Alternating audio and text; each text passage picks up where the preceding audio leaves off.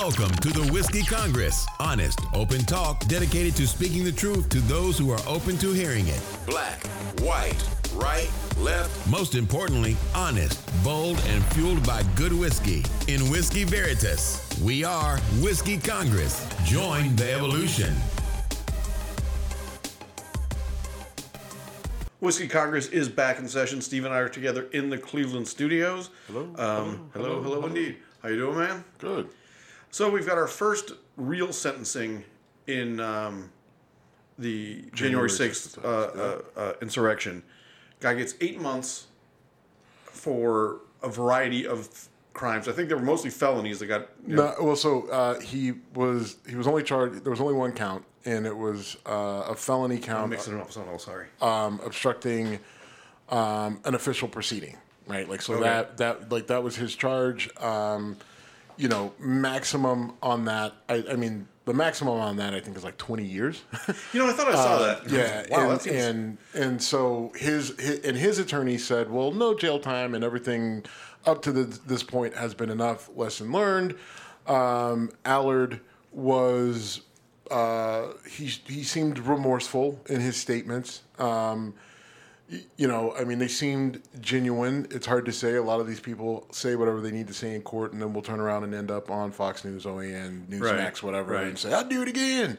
So, I mean, he seems remorseful, remorseful at this point, and you know, the crux of it was, you know, listening to the judge um, say, you know, your actions on this day don't go with what the rest of your life seems like.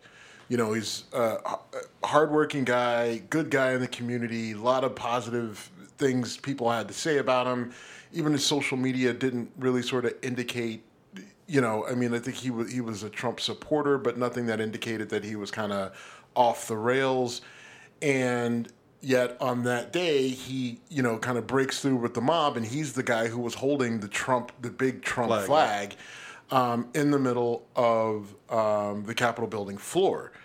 And you know, and, and you know, he points out that well, I I literally didn't do anything. I just you know went in when everybody else went in, and I had my flag, and I and I was there. And he acknowledged that that was wrong. Um, but you know, his attorney's asking for no time. The the prosecutor asking for 18 months, and the judge landed on eight months, which which to me is is is right. You know, um, I think I, you know, look. I think that there's you, you can't go with the same heavy hand across the board. There's over 500 people that have been um, arrested, indicted, you know, charged, and that whole thing. And while, listen, these people get no sympathy from me, right? Like I, I've been very outspoken about how I feel about this, about what they did, about the damage that they caused, not only physically to the building, but what they did um, really to the fabric of our republic and our democracy. I've been very open about that. But now reality kicks in, and so um, this seems like a right just sentence to me. This guy's going to do eight months, right? And I'm not sure how it'll work out with time served and everything else, but he's going to spend additional time in jail beyond today. Right. So, with that being said, like that's, I mean, this dude's got a felony on his record, and his life gets harder after this because of it, right? And and again, if you've never spent a day in jail, right? Like then he's about to do, you know, a, a number of months in prison. Um, which once you've been in jail, even overnight, um, and you lose your rights and you lose your status of freedom, right? And that becomes very real. It's a much different experience. So it's easy for you right now to sit there and say that's not enough. But listen, this this experience is going to change this guy um, one way or another. And Right. we've we've got enough experience with our criminal justice system to say, you know, it's a coin flip on how Sure, how that sure. how that impacts him in terms of good or bad. You know, I, in terms of like the legal side of what's the right sentence, I don't know, but he had to get something that sent a message, and this should send a huge message to the other guys down the line, the guys that were smearing shit on the walls and Yeah. and breaking things and Stealing and things. stealing things. Yes. It's got to send a message because th- th- this can't be a okay you you scamps. Okay, one day you got a little excited. Th- th- this guy is a perfect example. I didn't look into his background the way you did. That what a cult mentality does. take a normal person, get them wrapped up in something, get them the mo- get them mixed up with the mob, and suddenly they're not thinking for themselves and they're going along with it now. If he didn't do all this other shit, I'm glad his life isn't going to be spent behind bars. But some of these folks are really going to get hit hard, and they fucking deserve it. I mean, Yeah, I truthfully, mean- Steve, if if this was 1890, they'd have next they'd be executed for sedition. I mean, realistically, in 1890, a lot of these people would have been dead day of. True. Right? Like, I mean, people, I mean, you know, our. Maybe the- in 1960, by the way. right i mean like come on now um, but when it when it comes to you know what these individual sentences look like you know there's going to be a group of people even in our listening audience that are going to say they should all get the max and you know as a person who's studied law for a long fucking time right like went to school for it and have Right. studied it extensively since since then what i'll tell you is for a justice system to work and to stay stable, you have to be reasonable in the ways in which you um, um, met out punishment. Right. Right. It just you, you you just have to be even even in the worst cases you have to have nuance and, and they have to be subjective to um, um, you know everything around it. Right. Like so if you hammer every single one of these people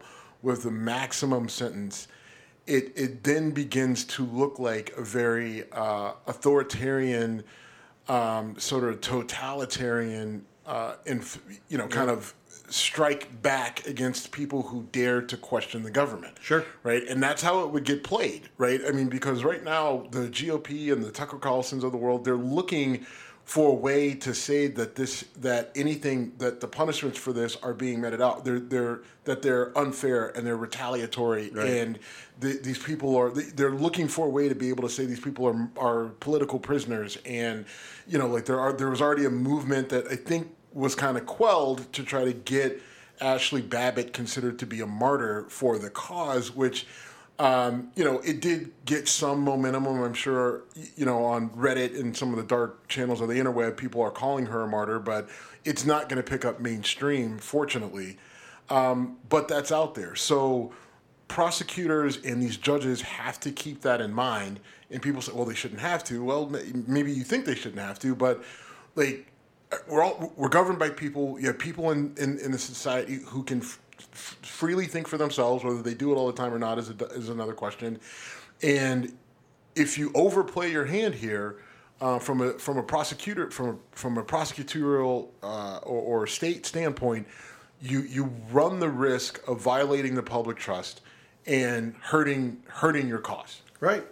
I mean, I love the fact that when Donald Trump was president, I could get on the air and say things about him that if I said them in Russia, China, North Korea, You'd be I would be dead. You be dead, dead. They'd found a way to resurrect me so they could execute me twice. Right. I mean, both of us too. Um, Yeah. right? Oh, yeah. You're I mean, too. Oh, right. yeah. No time. um, you know, so I mean, it just, but I, I so there are like there are people who are going to feel like you know the, some of these punishments are going to come out and they're going to say that's not enough, um, and and this gives this is actually a good. I mean, because listen, this guy's been languishing since you know since January, like since they arrested him, however many months ago. Um, you know, he's he's Yeah. probably going to do you know five months in jail or something along those lines. Um, and you know, in federal prison, and he's going to have a felony. He's going to have to explain that and deal with it. Who knows how that impacts his career and everything else? Um, and and that's right to me. You know, I mean, he, you can't put him in there for the max twenty years for just being in the Right. building and standing there, knowing what we know, having the footage that we have, because we have people who literally were beating police and assaulting police, and, and who assaulted reporters and beat reporters, and you know who, you know, broke, who actually you know caused damage uh, to the Capitol building and stole things, and and you know, and then they documented it themselves. So we need to have a range, right? We're not going to put everybody in the same category as much as we want to. And I think that you know, if I'm sitting in jail, knowing that I did some of the things, some of the more egregious things, and I see that this guy who was just there with a flag got eight months, ooh, shit. Yeah. Exactly. You know, I mean, so now, and and what'll happen is I think you'll see more people um, that have been indicted, that have received charges, come to the table and say, let's start to talk about pleading. And you may see some people get even more defiant because they're just like, look, if you're going to hammer me, then I'm gonna just I'm gonna go out on my sword in a blaze of glory. So we, you know, this may draw out some of the crazies too. There, there was another story that that I mixed up when I said the whole bunch of charges where a guy is representing himself Oh, I saw And- that. and he well, he's he's trying to represent himself. I think his attorney was there. He had this crazy outburst, Right. and they ended up pushing his his hearing until August. Um, and he's he wants a deal, and his starting ground is, you know, Drop the charges. drop all the charges, and it's just like, okay, well, you're gonna go to jail for a long time. Exactly. So that's the opposite of this Yes, guy. right. Now, this guy was contrite, and like you said, is it sincere? I don't know. Right. But at least he had the intelligence to say, now is not the time for me to be Mr. Big Nuts. And, Yeah, uh, yeah. I mean, now once this guy, like I said, once this guy, I mean, now again, this guy is going to have to go to prison. So, Yeah, uh, no joke. You know, once he gets out, then you know he may be singing a different tone or whatever. Right. But I mean, for right now, he's said and done the right things. Eight months. You know, good luck to you, my friend, and, um, you know, watch your butthole. let's be clear what obstructing an official proceeding was in this case. It was trying to stop the certification of a properly elected president. Of A duly elected It- it- president it of the United wasn't- States of America. Yes. Right, it wasn't- So, I mean, and a real, realistic. Now, look, if you want to make the argument to me, like that was significant enough that if you breached the Capitol doors and were in that building, considering what you were trying to stop, why the fuck shouldn't you get the full 20 years? Now, I'll, I'll listen to it. Again, I gave my reason as to Yeah, why I agree with you. you can't you, you can't max them out there. But I will at least listen to it. Um, and I, and if you say eight months wasn't enough, maybe you should be looking at a year or something longer. Um, I'll also listen to that as well because I think if the maximum sentence is twenty and he walked away with eight months, I think he's doing pretty good. But I'm willing to accept it, just understanding what prison means. Um, but look, I think there's in look. This is gonna. This is a living sort of situation, right? Like these judges. He, this isn't the only judge that's dealing with this with these particular cases because there's 500 of them. So there's multiple judges here, and we're gonna see how this needle sort of moves um, in terms of severity. What you described earlier in terms of needing to do a case by case thing is is important because that's one of the things that really highlights what was wrong with the Clinton crime bill, right? Three felonies, life, no thinking about. it. Well, if it's three nonviolent pot felonies, you shouldn't be in prison for life. Right. And that law did not discriminate between three nonviolent drug arrests. Now the three strike rule. Remember that wasn't federal. That was a state, California? That was a California state law, and a few other like Louisiana had some Okay. similar laws. And Bill Clinton pushed the three strikes and you're in. Well, it was so the, the, the crime bill that you're the Clinton crime bill or Clinton Biden crime bill, however you want to describe it, Oh yeah, him. Um, it set out certain parameters and it, and it allowed for certain government funding to go towards various law enforcement things. Now, Clinton, when he campaigned, he said, "Yeah, that sounds good and that's all fine and well," but ultimately, like the the mechanism in in those cases of those really bad three strikes cases were were state by state, Right. Right, and it's And that was important. uh, sorry, that was more mandatory minimum sentencing, right? Not necessarily life, but it was right. I mean, it was like you know, but I mean, it, it was essentially mandatory minimum sentencing to life if you got these three felonies, um, or if you got these three strikes against you, and uh, it, it was really brutal, really unjust. Um, and, and I don't know what the status of some of that is. I mean, you would have to think, especially as progressive as California is, that they have to have gone back and looked at that and started to look at some of those sentences. And if they haven't, they should. And if you know they're not thinking about it, someone needs to get them to think about it. And I don't know, maybe that's me, but um, yeah, that was that was a brutal Yeah. case of not looking at you know the situation or putting any nuance into it. And I, I didn't mean to steer us off course, but this kind of goes well because let's talk about what happened in California with my buddies Marjorie Taylor Greene and Matt Gaetz. Getting very not happy about having to talk about them at the Me too, but some of it's funny. It's oh, first of all, the fact that they are they're literally fundraising celebrities. They are not acting like members of Congress. Right. Um, but they went out there. They got blocked by a bunch of venues who, frank, frankly, didn't want to deal with their nonsense. They played the whole "we've been canceled" card. But the best part was some guy dressed as MAGA as you can get, who apparently has trolled a bunch of events like this, literally ran up to them and publicly humiliated them, claiming he runs up to Matt Gaetz like, "So excited to meet you! You're not a pedophile. I don't think you're a pedophile." And security was like, "Okay, this guy is not that." Um. so that's that's that. Um, so the bigger thing out of this story, though, is so they they, they decided that they're going to go on this fundraising tour, right? Um, Gaetz is having issues with fundraising because he's being investigated about you know Sex sex trafficking. trafficking of minors. Um, Marjorie Taylor Greene, like she's been kicked off of all committees in Congress and is, you know, just a, a, a walking caricature of, you know, or an example of what a congresswoman should not be. Um, but so, but Marjorie Taylor Greene to, hasn't had really much of an issue raising money, right? Like even with all, her, she's successful. been very successful with it. So they go on this tour, um, which leads them out to California, uh, and you know, looking at the the the um, uh, campaign finance filings, they have spent four times the amount of money than they've actually raised on this tour, right? Like they so they've you know like if they if they raised a hundred thousand, they spent four hundred thousand.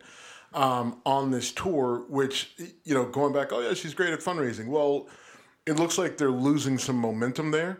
Um, you know, I think part of it with Gaetz is his situation, right? He's been investigated. Will he get indicted is a whole nother question. Um, I, I, you know, have my reservations about that, but we'll, you know, we'll see. Um, Marjorie Taylor Greene, I mean, I think part of it is she's, I think she may be starting to lose momentum because her act, to a degree, has kind of run its course, right? Like, but I mean, now everyone's gonna go like, well, she just keeps doing the thing, the Trump thing, and follow that, but she's also not Trump, right? Like, she doesn't have the power and authority that Trump had as president. Um, and even as a candidate, Trump ha- held a little bit more just because of his financial prowess. She doesn't have that. She doesn't have the power. She doesn't have the same money. She's trying to fundraise to keep up. But now she's, it seems like she may be starting to lose steam. So the question is, you know, what's her overall effectiveness? I also have some suspicions that obviously I have no evidence for yet, but I want to say it now so when it comes up later, if it does. Reckless speculation. Yes. I wonder if the reason their filings say they brought in so much, so little money is because they're siphoning the money to their personal mm-hmm. whatever. I mean, which, would be not out of character. look, not out of character and raises a whole new level of problems for them. Like Sure, if they now- get now- caught. Now, look, if they get caught, now I can't believe that uh, you know, with Trump being just left office, that they're not being, you know, kind of reviewed with a fine tooth comb, you know, or, or being looked at pretty closely. Like, I mean, there's no way under a Democratic administration that they're just going to be like, oh yeah, I'm sure, I'm sure those guys are totally above board, all things considered, the last five years. You know, I'm, I'm just putting that speculation out there to come. I mean, come and, and I mean, I just I, that's and here's my thought. We we don't know that. We have no Sure. way, to, and and we're that's literally just speculation. So we could say that, or we could just look at the numbers as we can kind of see them and think, well, you know, support for them is going down, right? Because at the same time, because here's the thing, like if you want to continue to fundraise and you want to continue to make money, then you you're you don't actually want to siphon that money off, right? Like you want to show, like you don't want to show that you you you you spent more than you made. You want to show, look, we we're making money hand over fist. You better join the train. Like we've got all the momentum, right? Like so if they go in and they take that and, and then it's only showing a quarter of what they're actually making, and it's not a lot. Um, I think that hurts their cause. It hurts their ability to fundraise. Which, if they're using fundraising as a way to siphon money to themselves, they're basically cutting off their nose to spite their face in a weird way. okay, and they're also really, really unintelligent people.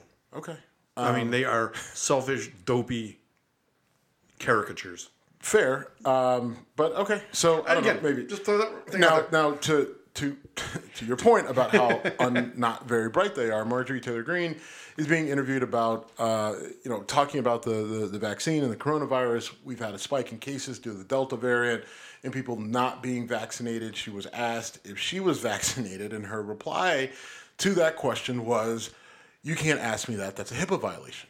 Right. Right, which is incredibly dumb. Right now, and and here's why. First of all, I think people throw the term HIPAA around and a violation, but do you really know what you know? Do you know what HIPAA is? Do you know what a HIPAA violation will look like? And and, and the short answer is apparently she does not, and a lot of people don't, because you random guy asking me random guy about my health status isn't like you're like in order for it to be a HIPAA violation, the person committing the violation needs to be in the healthcare or connected to the healthcare field in some way, shape, or form, right? Professionally and professionally to a patient. Right. If my employer goes to my doctor and says, "What was Jim's cholesterol level because we're hiring him for this position and we want to know if he's going to be a liability from a health perspective, that's a HIPAA violation. Right. You Me know, asking you, did you get a vaccine, is not. Right. Um, you know, now, you know, employers, um, you know, and this has been a big issue. Like, uh, I- believe in Indiana, uh, the college students were upset about um, having to being required to be vaccinated in order Right. to go to school. They took it, you know, they took it to court, and it got tossed out by the Supreme Court, saying, "Yeah, you got to get vaccinated to go to school. You don't have a case, go away." Um, and you know, the the legal reasoning behind that um, quickly is just to, I guess, make a long story short. You know, we've been requiring vaccines to go to school since I think like 1983 ish. Right. Um, and you know, it's it's been deemed constitutionally allowable. Now the the crux is that this has not been approved um, through the normal FDA channels, and it's an emergency use. So they're saying that since it's an emergency use, you can't require it. And the court is basically saying, yeah, we don't care. Like, you know, if your school requires it, requires you to have this particular thing for public safety, then you have to have it. You don't have a case. Right. And I won't bore everyone with what the emergency use thing really means, but I should probably do a, a sideshow about that because it's uh, it's getting way overplayed with this isn't approved by the FDA. True with an asterisk, and I'll spare the Yeah. FDA So- details for now. But you know, so a reporter asking Mar- Marjorie Taylor Greene if she had been vaccinated is not a HIPAA violation. It's not, you know, if her- proper response should be, "It's private. I don't have to tell you my Right. medical status." So whatever. That's that's if she wants to say that, that's fine. That's right. And I, I don't necessarily disagree with that. I think that some of the you know, I think putting people on the spot, demanding that they publicly state whether they've been vaccinated or not, I think that's the wrong thing to do. I think that um, the vaccine shaming and the the um, you know mass shaming and all that sort of stuff, I don't think it's not helpful. It just helps to further push people into their corners. Um, you're just you're just not winning any allies, and, and both sides are now digging in, right? Like so, if you strongly believe that people should be vaccinated, you're like now people are just going over the top and just you know demanding that you know saying that we should have these vaccine passports and that people you know should have to show that they're vaccinated to do this and do that, and it's just causing a lot more division. And while I understand the reasoning behind it, this this virus is very dangerous. I I came up with this today that you know, if you don't know understand if you don't understand how viruses work, right? Um, because I have a feeling that a lot of these people who are saying they're not getting vaccinated, they're not wearing masks, they don't understand how viruses work. So think of a virus as this way, right? Like, and, and I'm not a virologist, but this is just how I kind of put it in my head, right? And it's not perfect, but a virus kind of works like Spider-Man Okay, go on. right? Because if you think of the various characters in Spider-Man, right, you've got Peter Parker, All right, I'm I'm in a little out of this. right? You've got- all right, shut up. Just listen. You got Peter Parker, you got Spider-Man, you got Venom, you got Carnage. Okay, Peter Parker is you know harmless reporter guy in love with Mary Jane. Spider-Man is you know superhero, also still in love with Mary Jane, but has his own personal inner issues. Venom is this very dangerous symbiote alien, super strong, super dangerous anti-hero um, that at one point in time was Peter Parker um, slash Spider Man, but then was played by other characters. And then there's Carnage, who is like the worst version of Venom, Spider Man, whatever. Um, and so the way viruses work is, you know, they start off one way, and each time they jump, right, they learn, they process, and they get worse and they get worse. So you start off with something that's very Peter Parker esque, and if it's left unchecked, it turns into Carnage, right? Very okay. That's actually a really interesting way Right. to say it. And, And- there's, there's and- and- you're right. It's not perfect, but it's actually Right. pretty good. And so what what happens is, all right, you're not vaccinated, you don't wear a mask, and the virus is left to freely go unchecked. What happens is it jumps from person to person. It learns, it adapts, it figures out a way to skirt the immune system and cause more damage, right? To consume more of your good, right? Which makes you bad, right? That's how you end up getting sick. And so what the vaccine does is slows that down and helps to kind of stop that mutation or evolution of the virus, right? And by not spreading it, if the virus doesn't have any place to go and it just you have it, but it stops with you, then it stops with you, and that's how you stop the spread. And that's how we, you know, between stopping the spread and vaccines, that's how you kind of dumb down or deaden the impact of these viruses. Well, it was allowed to mutate. It was allowed to to to you know um, like we said, mutate and, and, Right. and, and adapt and everything else. And so we're getting these variants, the Delta, and there's something I saw called the Lambda, right? Yep. Like all these different variants. Um, they're more dangerous. They have more viral load. Now people are questioning, like, well, I don't know if I believe it, and it's the government just lying. But we know how viruses work. We know that they work this way. We know that if they go unchecked, that they can get progressively worse and worse and more dangerous. Um, and so all that to say, like, look, you want to sit there and say that vaccines are, you know, if you comply, then you're just a government cheap and you're not doing it and your body can fight it naturally. That's fine. You can say that. Right. I'm not going to shame you, right? But I read the Spider-Man comic books, right?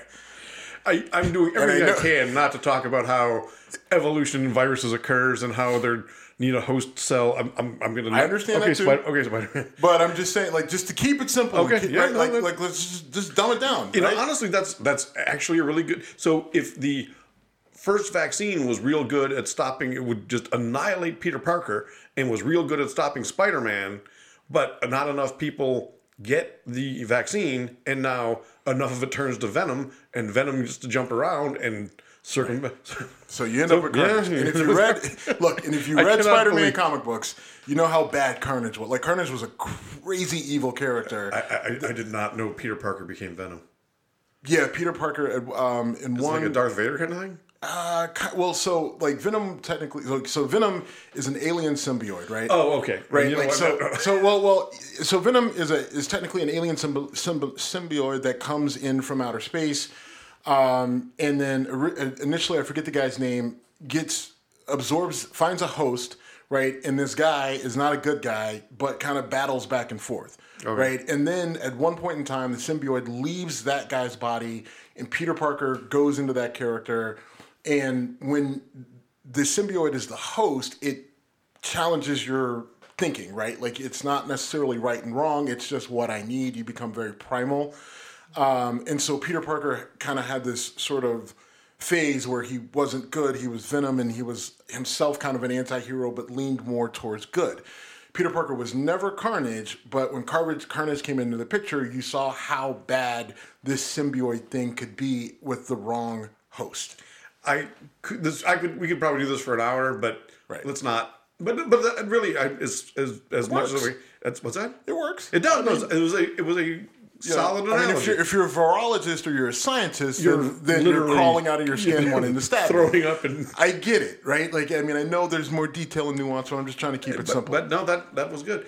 Um, we got to totally jump topics here, but uh, Merrick Garland is launching an anti-drug drug trafficking task force. it's act- actually anti-gun trafficking tra- task force. what did I say? You said drug. Oh, I didn't- I And meant gun, yes. Yeah, and so the reason why I brought this up, so he's he's doing this, and we don't have to talk about this long, right? But it's in five cities: Chicago, of course, D.C., New York, Los Angeles, San Francisco. And what they're doing is they're focusing their resources and their efforts on stopping gun trafficking, illegal gun trafficking. So, you know, you talk a lot about, um, you know, some of these bad uh, gun Dealership, stores and gun the- dealers.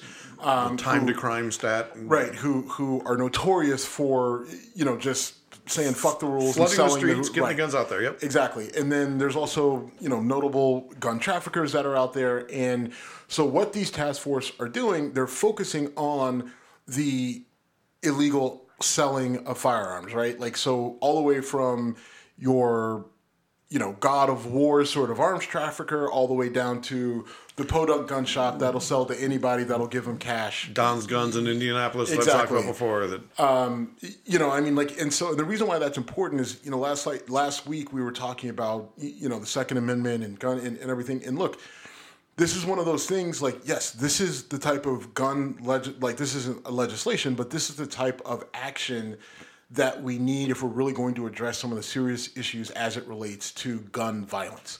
Right Sure. now, if you're a mom in the suburbs, you're just like, well, what does that do about the crazy guy that you know shoots up people at Costco, or you know the crazy kid who grabs a gun in the suburbs and shoots up a school?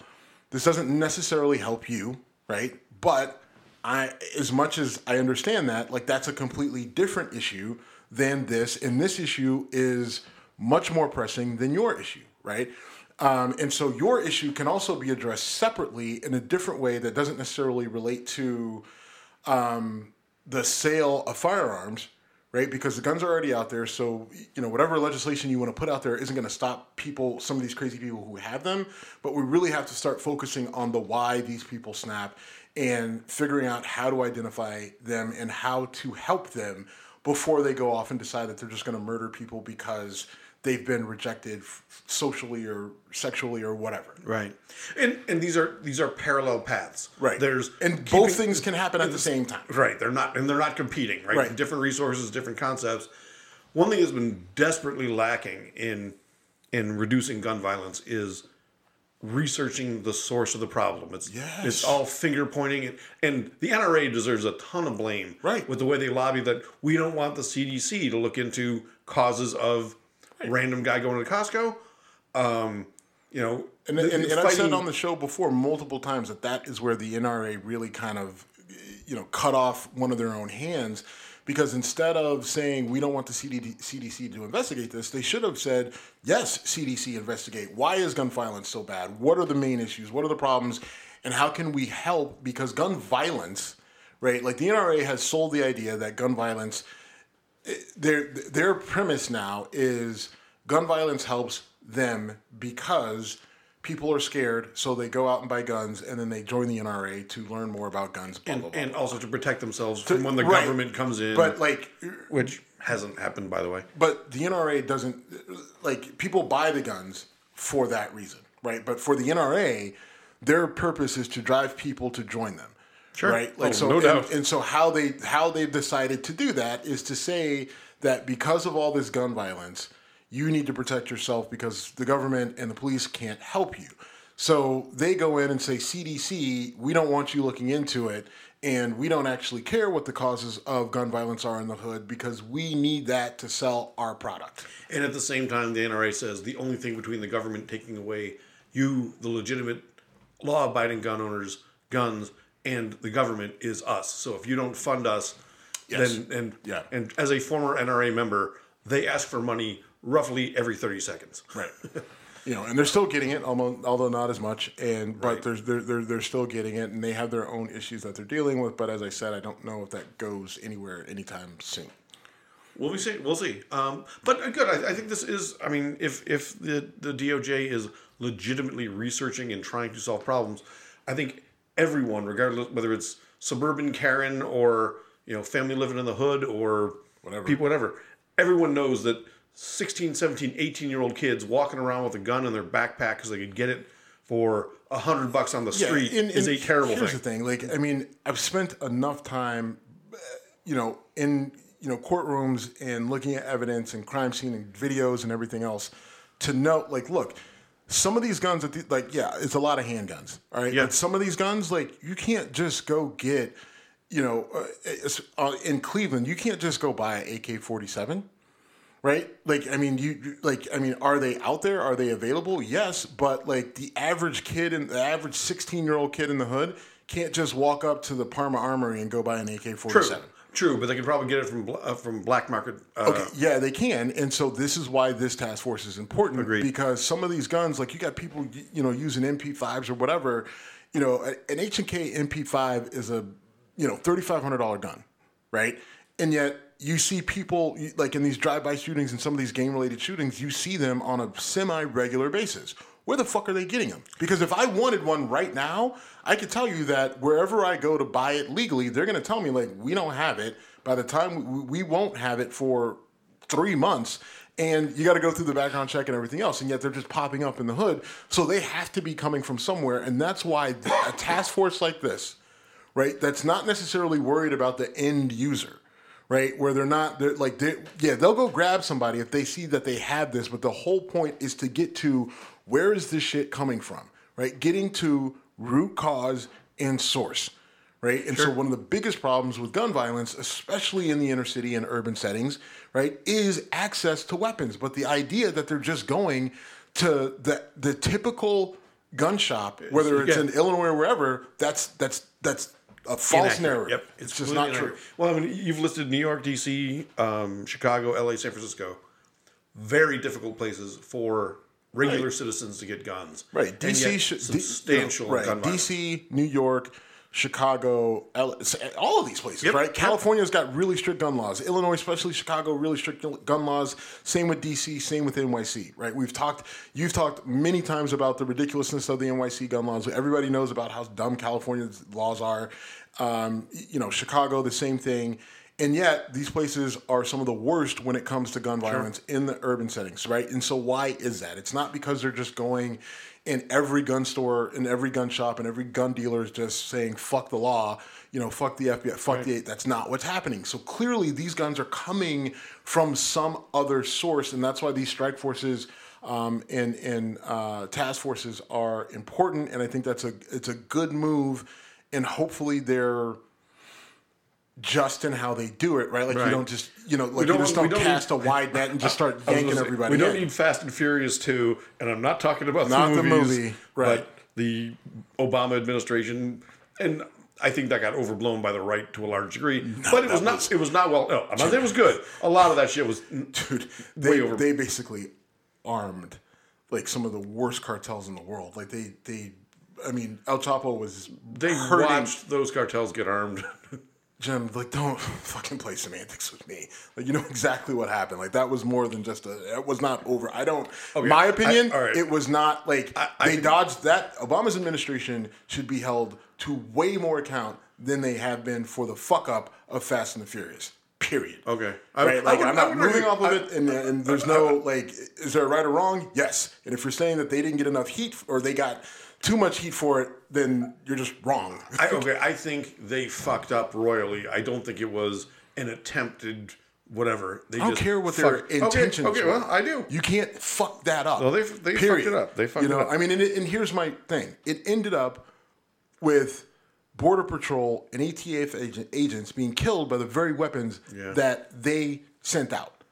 So, like, I, I, I, you know, we talk about it lightly, but that's not that's not a light thing. That's an area where Obama and his administration and, and Eric Holder absolutely fucked up and were never truly held accountable for it. But that's obviously off the rails yeah, a little yeah, bit. yeah, yeah, no, Um, and so and I want to slide one other thing in. So Merrick Garland um, and the DOJ introduced new rules for separation between the White House and the Department of Justice. Right? Oh. Like so they instituted rule like basically rules saying that the White House don't call us and we're not calling you unless it's a it's it's a uh, uh, an issue of national security and it's got to meet these certain criteria for us to even talk um, otherwise don't call Uh, was that inspired by any particular events? Uh, yes, I think it had something to do with Tiger Woods. Oh, Tiger- you know what? I knew Tiger was up. Tiger- ever Tiger since, Woods, Ever y'all. since he had that car wreck, he's got nothing to do but cause trouble. So it had nothing to do with Donald Trump thinking the DOJ was his personal law firm. And okay, good. Well, that's because William Barr allowed him to think it, so I kind of get Sure, why well, he thought it. And if you're well- going to let me do it, then I'm going to do it. And if it's on, Yeah. really, it was on William Barr. Um, but anyway, yeah. Um, so I just thought it was worth kind of throwing that out there. Um, and you know, the other part I love about this is, uh, you know, Merrick Garland is doing exactly what I thought he was going to do, and he's got everybody pissed at him. Whether you're a conservative, a GOP, Republican, whatever, Democrats, progressives, everybody's pissed at him, and I love it because that means he's doing his job. And I don't have much issue with what he's doing, although I think that he could do more to kind of hold the previous administration accountable for some of their obvious actions and misconduct.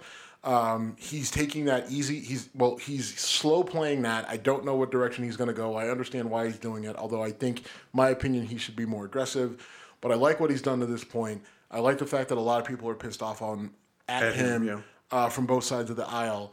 Uh, and I like this, this, this, the, both these sort of latest, um, you know, moves by him to separate the White House and then, you know, to go after the sources of our gun issues. Okay. Well, again, we'll keep an eye on that and uh, trying to get to the root cause. And, and again, you know, the I, I've always wanted to know that what's the number of guns used in gun violence that were legally purchased and or legally Yeah. carried, and it's I'll bet it's a real low number. Yeah, I mean that's a stat I would love to get my hands on because I think that like and there's a lot of people who don't want that stat to come out, right?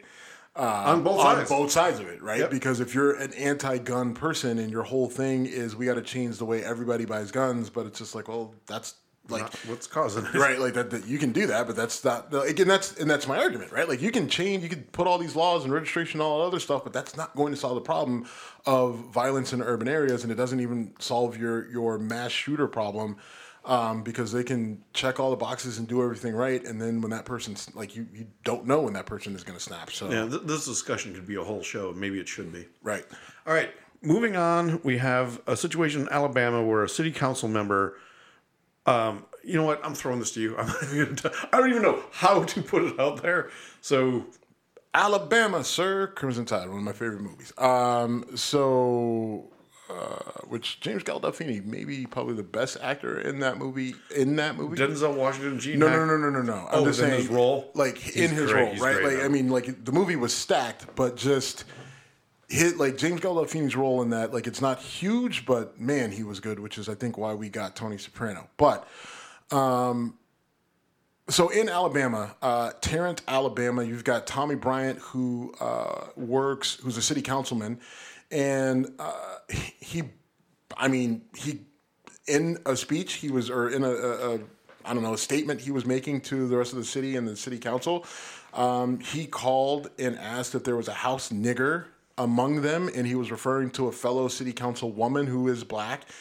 Um, his explanation is that the mayor, uh, Wayman Newton, had used similar language when describing her. Um, Tommy Bryant then went on to just basically say that he, some people are going to consider him a racist based off of certain criteria, and depending on what criteria you use, you may consider him a racist, but he doesn't consider himself a racist under certain criteria and he's not going to apologize for what he said. He's not going to resign, and he may even run for mayor. He clearly has a beef with Wayman Newton, who is the current mayor of Tarrant County or Tarrant, Alabama. Um, and you know, there's a lot of people calling for his resignation. He's being very um, indignant about what he said, and he feels justified in it. Uh, and so, you know, Tarrant, Alabama, is currently in a little bit of turmoil. I read the article you sent me, and I still couldn't break down his defense. Was his defense basically, well, he said it, therefore I can say it? Well, his defense is he said it, right? So he's saying that Wayman Newton, the mayor, said it to him in a private conversation, which no one can verify. Shocking. Right. Uh, and so he said it in order to expose the current mayor, right? He's just like, so this is how the current mayor speaks about his fellow councilman behind your back. I'm just paraphrasing, but using his exact language, and I'm doing it, you know, in an open public format. Um, you know, which a lot of people are questioning, right? Like, you know, it seems like instead of doing this, you would try to figure out a way to actually catch him saying it or have some sort of documentation or not do that. But the, you know, the woman he was, he was directing this at, she left the proceeding crying, um, which is, which is understandable and justifiable. Uh, and so now the question is what happens to him? I don't know anything about Tarrant, Alabama. I don't know what their, you know what their laws or ordinances say about removing an official, but I mean this is pretty egregious, and uh, there's lots to say. Yeah, so the thing that that uh, strikes me the most is like on the show we have a rule. I don't get to abbreviate, Right. and that's because we're adults and we're talking to each other on a podcast where I'm currently drinking in Manhattan. Um, we've talked about smoking weed. We, you know, whatever. We're a podcast. We're not an official government proceeding. Right. Like what I would not take the same liberties if I had an office job. Yeah. And it seems to me now that you've explained some of that, because I read that and I was still confused Yeah. as to like, what is this guy's motivation? I had to go through it a couple times, and I have my theories on his motivation. But go ahead. Um, so anyway, I mean, whether or not you should, you know, resign. Who, who can fire a councilman? I don't know. Right. That's what I was saying. I don't know what their rules, laws, uh, whatever our ordinances are, so I'm not Are even sure. decorum, whatever? Yeah, I, I don't know what the process would be, right? Like, I mean, that's something that I'm sure that they would have to figure out. Can he be impeached, quote Right. unquote, or whatever? I don't even know how he. I don't know if he was appointed, if he was voted Yeah. in, or what. So, Neither of us are exactly down with the Tarrant County or Tar- Tarrant, right, Alabama I- I don't City the- Council. Yeah, I don't get their newsletter, so uh, like, I'm not sure what. But what's what's your stance on this? though? Well, I mean, I think it's interesting, right? I, I, I think I don't know if this guy is being genuine when he says, uh, you know, that's what the mayor said, and I was just trying to expose the mayor. What it feels like is you're seeing that what Trump exposed was, you know, we have all these unwritten rules and we have all these sort of uh, this this etiquette of how to act, what we can say, what we can't say, and what the response should be when we say certain things.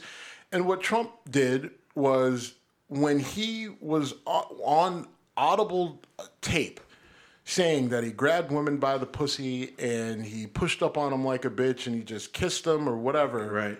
And he, you heard him. It's his voice. He said it. He doesn't even deny that he said it. It was eh, more More than he did. no, he didn't. He just was more upset about being on a hot mic or whatever, and how that wasn't nice and blah blah blah. He later claimed it was may not have been him. He did say that. Okay. Sorry. well. I'm not discrediting. Yep. I'm sure he right. did because whatever. Don't But the point is, like the fact that we we heard that, and just some of the other things that Trump said, and he was still able to get elected and gain mass support.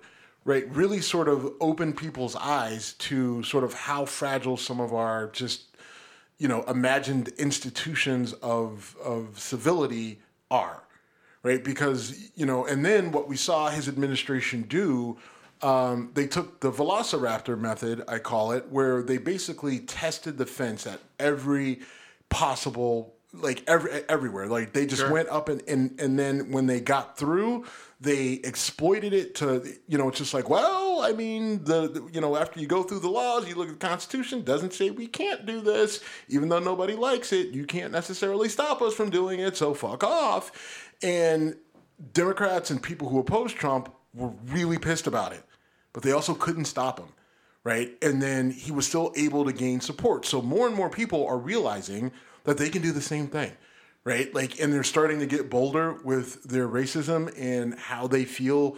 Um, and, and, and using words and it's, oh, I'm not really racist, but I mean, you say everything is racist. So since everything is racist, I'm going to say this racist thing because it doesn't matter because whatever I say, because I'm white, you're going to call me a racist. So I'm just going to say, I'm just going to call you a nigger and it's fine. And what are you really going to do about it? right? And and so this is a perfect example of that because like this guy, they're like they're calling for him to resign. He's just like, I could resign, but I don't have to. So what are you actually going to do to me? Right. And I don't think anybody has an answer for him, which is why I went is which is he knew that, and I think he that's why he was like, look.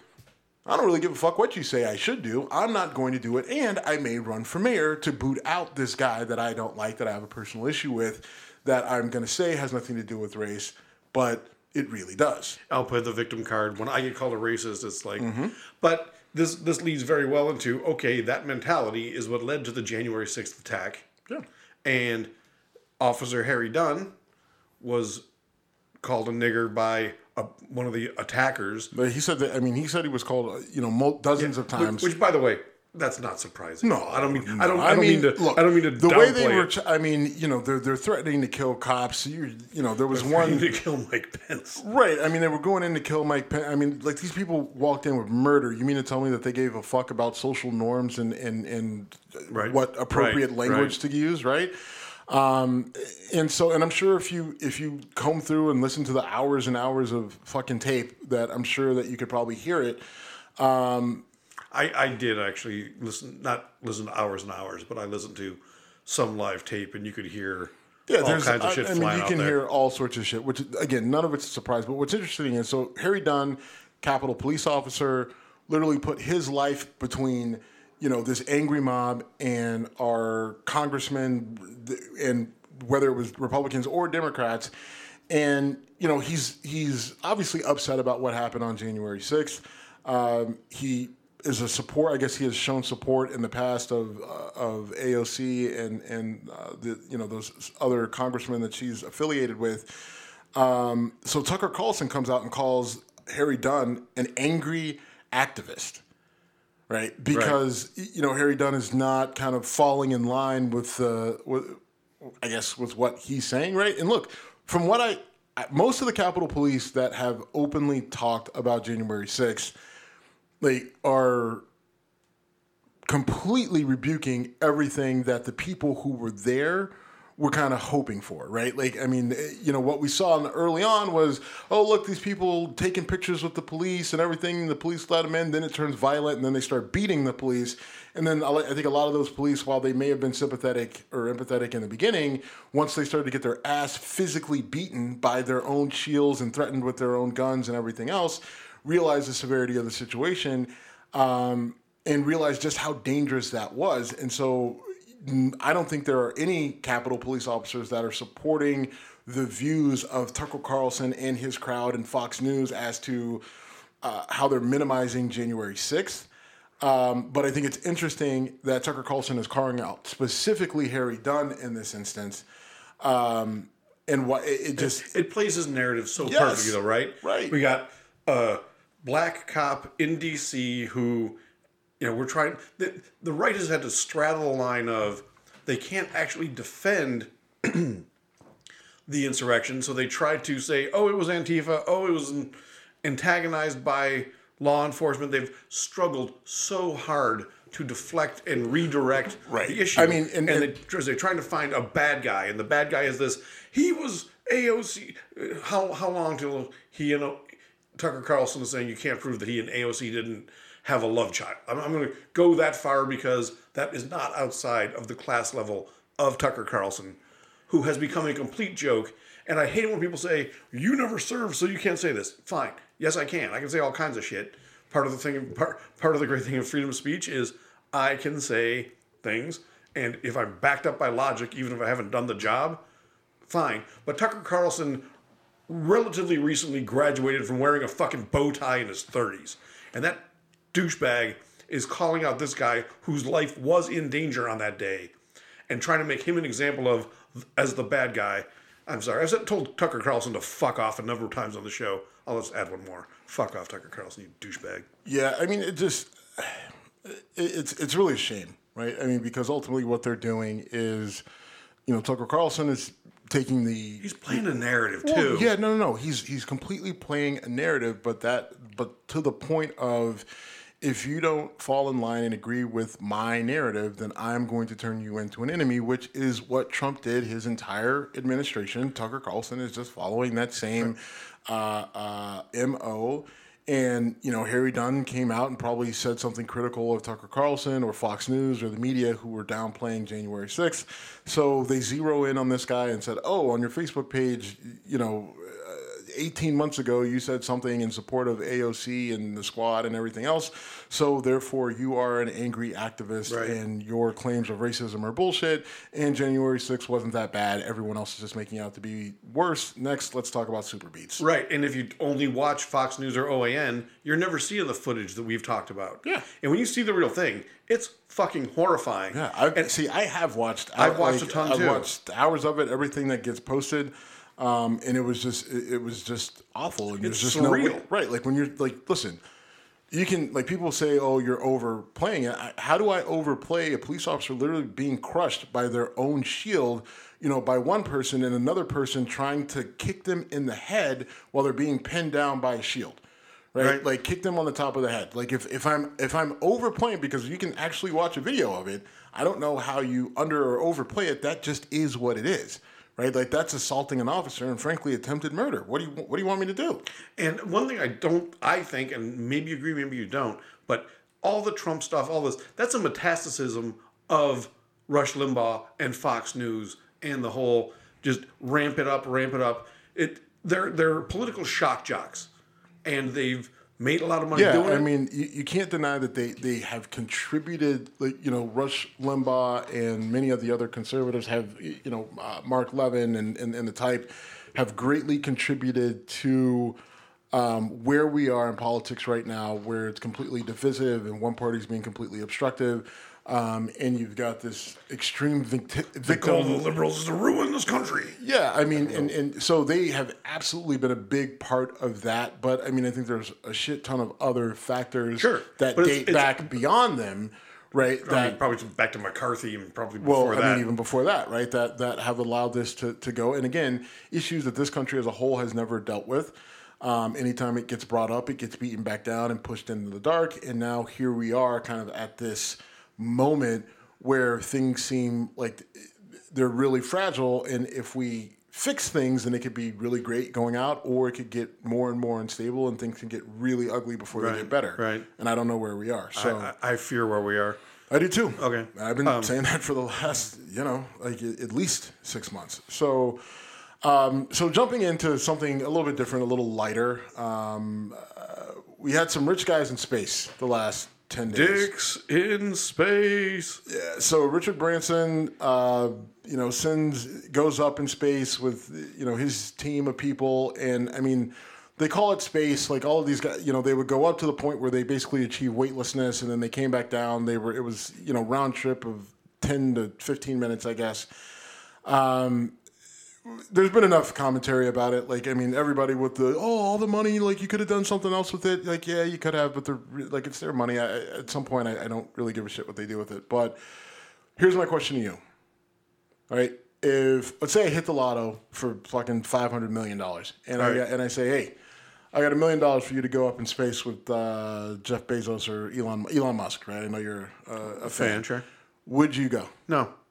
Why? Because because what am I proving? Uh, I would I don't go bungee jumping, and that's what they did. They did a super rich guy riding in a giant dick shaped thing bungee jump. I love the meme that said, "Can you believe they shot that giant dick into space?" Showing a picture Of of, Richard Jeff Branson. and- no, well, Yeah. Jeff Bezos was really Oh, well. penis shaped. They're both rockets are penis shaped. They just are. They- but the, they the other kinda need to be. They, they kind of do. And the other premise, yeah, that the missile looks like a penis too. I thought that was pretty funny. Um, but no, it, because it doesn't interest me and it doesn't have any. Like, there's certain, for lack of a better word, thrill seeker things I would do, and there's a bunch that I wouldn't. I would not climb to Mount Everest because I've seen what that looks like, and it's fucking horrifying, and there's thousands of dead frozen bodies, and I don't want to add to them. There's a great meme that says, you know, Mount Everest is lined with a lot of people who are like real go getters. So, Monday sales managers, you guys need to calm down. I think I've seen Which, if you ever worked in sales, it's just like, you know what? I wish they had this when I was, you know, That sounds like one of those stages. despair.com Right. posters. Um, but But no, like so, so we're on the same page here, right? Like, I mean, because reality, they went on a fucking twenty million dollar, hundred twenty million dollar, however much it costs. Like that's a ride at Cedar Point. It's a bungee jump, yeah. right? Like, I mean, you call it a bungee jump, but they literally have a ride at Cedar Point that shoots you really high up in the sky. and It kind of holds you there for a minute. know and then the you gyroscope back. thing? Oh, Yeah, no, not the oh, gyroscope. okay. The thing that shoots you way up, you know, and then you sit there for a minute, and then you know it drops you back down. Like that's literally the same thing that they did, just way higher and way more money. Okay, so Kings Island, back when I lived in Cincinnati, had one, but you were in a ball that rotated, so you got shot up, froze, spun around a bunch of times, and came rocketing back down. And there was a girl I worked with who was like, "We should do that." I'm like, "You should do that." Actually, you shouldn't, but you can do whatever the fuck you want. Right. I'm staying far away from that. And ex- yeah, exactly. This is this was Jeff Bezos going and, and and Richard Branson going to really really rich guy Kings Island. Now, this is what I'll say. Um, Bezos and Branson both said things after the fact that, if true, if they're sincere, I will go with. Um, because I think space exploration is important. Not necessarily because I believe we need to take all of humanity and we need to move to Mars. I mean, it seems like basically from what we can see, which is limited, that Earth is probably the best place for us. But, um, you know, it's good to have a plan B, I suppose. But really, I mean, because space is so unexplored by us, Sure. We do like I'm just I'm a guy who loves Star Trek. I'm a guy who loves Star Wars. I'm a guy who loved the show The Orville, and I think the idea of us being able to go out and explore and you know have energy sources where we can travel at high rates of speed for extended rates of time and maybe we find other resources on other planets and all that other shit like i think that there is actual value to it and you have to start somewhere so if you want to say that that is sort of the continuation like you have nasa and then you bring in private industry to help with the continuation of that i'm for it but just doing it for kicks because it cost because you could say you could do it and you know that i will never be able to afford to do it yeah And to me, that's the difference between Elon Musk and these guys. Elon Musk, for whatever you want to say about the guy, he has industrial, political, not sorry, industrial and practical intentions that Yes. may or may not come to fruition. But he wants to change the way we travel, change the way we do things, and he's thinking about things like the Hyperloop, getting people up and down the no, coast. I, I mean, I think look, I these mean, guys were No, I mean, fun. hold on. I think Jeff Bezos has done enough where I think that if you honestly think that Jeff Bezos end game was to go up into space for 10 minutes or to pay for people, you know, have people pay him to do that. Like kind of used car salesman, this is my niche sort of thing. Come on, I mean, like No, I didn't. right I wouldn't like, go there. And, and and and he is a he's stepped away as CEO from Amazon. I truly believe that he has like this was something that he did. Yeah, he got it. Yeah, it was a race, and Branson beat me, but my rocket looked more dickish. Whatever. But I don't think this is the end game for for Bezos at all. Now Branson, I don't know. I, I don't know. if trying he to sail around the world in a catamaran, I think. yeah, He's- I mean, like he Branson, may I have could- actually done it. I mean, I could easily see Branson saying, "This is my thing." Like uh, it's just you know, as they get as they're able to get further and further into space for longer and longer, he's just going to sell more trips. And Branson will eventually be that guy who does that thing that sends people on a long trip, and then they all end up asleep. One guy wakes up, and it turns into a nightmare sci-fi movie. Like I believe that's will be Entirely fate, possible. right? His very possible his fate. Um, Bezos and Musk will. I think that they're going to push the, the the boundaries on on what we can do in space for a number of reasons, right? And I like I both of them, both Bezos Yes. and Musk, have already changed society. Earth. Yes, I mean, I mean, Right, like Tesla in- right. changed the game on things. Right. If you ever did the Hyperloop, that would change a lot of things. It would re- reduce air traffic. Amazon Amazon changed destroyed malls. Yeah, Right? It did. I mean, By it the way, changed how we shop. It changed. It, changes how we are. Did you how see, we hear do Bezos? everything. Bezos. Anyone who's ever worked for Amazon or ever bought Yeah. on Amazon, Oh my not a good look, brother. Bro, that does not hit like you think it does. My lord. Uh, Be willing like if I worked for Amazon, I would quit. Right? Like you're, Right. you're just like so. no, I would sweating, a warehouse down. You're, so me sweating my ass off and dying and pissing in a bottle paid for you to go to space for ten minutes. That's what Right. I've been doing this Right. for. You penis shaped dick. Wh- wh- Whereas if you had not done that, I could have a break, not piss myself, have enough support. I mean, because Right. the money we're talking about here could impact that industry dramatically. Oh and my he was God. like, I mean, that's like, uh, you know, a medieval king. I want to thank the serfs for dying in the fields so I could fuck the queen of France. I mean, I mean, fuck. I listen. If it ends with somebody getting laid, I think there's a lot of people who give him a lot of credit, right? Like, I mean, you literally just went up in the sky, like you. Depending on how you calculate it, I've spent a lot of money trying to get laid, but never that kind of money, and and never had a lay that was worth it. All right, man, we're about to wrap things up. We've- it's been good talking to you.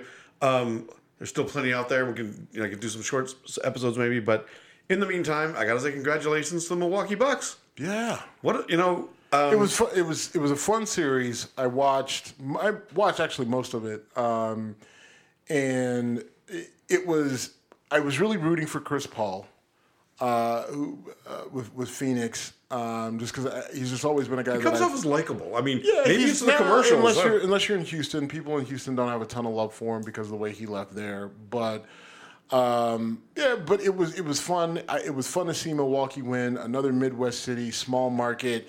Um, you know, they built their team up from the ground up because you know, uh, Midwest team, eh, not a ton of money, and Right. all that other stuff. It's hard to attract free agents. It's not New York, LA.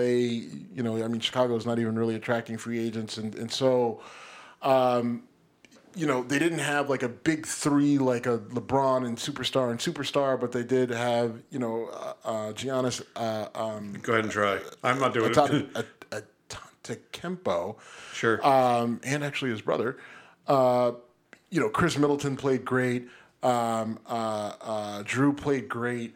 Um, they just they, they had a lot of people who stepped up, like you need for a championship. Right. It was fun to watch them win. Like I said, a city that's very similar to Cleveland in the way that it's built. Um, you know, I love the celebration after. They had some great cigars that they smoked in the clubhouse uh, afterwards to celebrate the win. win. Some Cuban Romeo and Julietas. Um, they're very hard to get your hands on, but I saw you tweet that you were going to manage athletes or victory celebration cigars or something. Uh, shush, shush, shush. You That put was- it on Twitter. No, I didn't put it on Twitter. On Facebook. You saw that on Facebook, Oh, which I have okay. a very small private circle. So shut the fuck up, Jim. Sorry for blowing up your spot. But uh, no, it just I. It, but uh, great cigar selection, and I, I mean, it's just uh, listen. I'm a sports fan. I'm a pro sports fan. Um, NFL is at the top of my list, but I, you know, it's fun to watch the NBA, and I and, and I, I just listen. I enjoy seeing people win. There was I, there were no bad guys. Um, there were no villains really in this series, which I mean, for some people will say made it less interesting, but um, you know, it was fun to see some good competition, and it was fun to see somebody else win. I've only watched Giannis play, you know, a couple of dozen times, but he's earned the name of the Greek Freak for a reason. The guy is just ridiculously talented, Right. And his Him story, immigrated to Greece. Yes, his story is fa- fascinating.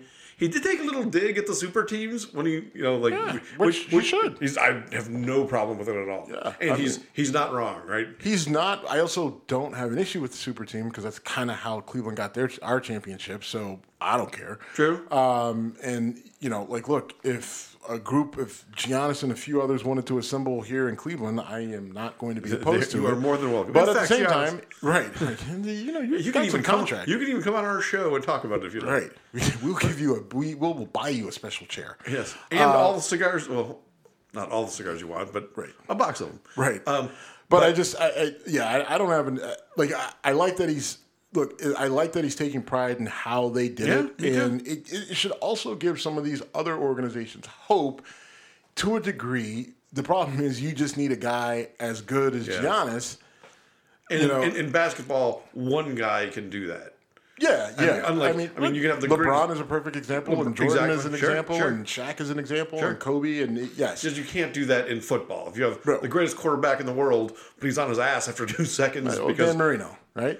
I mean, one He of was the best damn of- good, right? One of the best of all time, but just didn't have the complete team around him Right, to be able to do right. what he wanted to do ultimately, or you know, even Jim Kelly, right? Yeah. I mean, again, another one of the greatest of all time, and just didn't have enough. My guys won too. you see, I knew you were going to sneak that in there. I knew My you were going guys won too. You know what? This this show is over. We're done. He's also here's a here's a weird stat about Big Ben. Go ahead. Um, he will jump into top five all time passers this season, barring inju- injury early. Could top five total yards. Five thousand total passing yards. Yeah. No, oh, more than five. Oh, in, no. Wait, top I'm sorry. top five in total yards over a career, not Yes. 5,000 yards. Yes. he's had that in the season, I think, or come close. He's come close, like four thousand. But Um, All right. I mean, I- anyway, he's, yes. he's a, no, yeah, look, He's a Ben's had few thousand. he's- I think he's, he's- a couple thousand yards away from being like number four or He's, something he's like had that. an amazing career. All right, I'm going to close it out on this because this was kind of funny. Tom Brady and the Tampa Bay Buccaneers visited the White House as their Super Bowl champions, Mm-hmm. and Tom Brady, a noted Trump supporter, told Joe Biden, "If it makes you feel any better, no one believes I won either."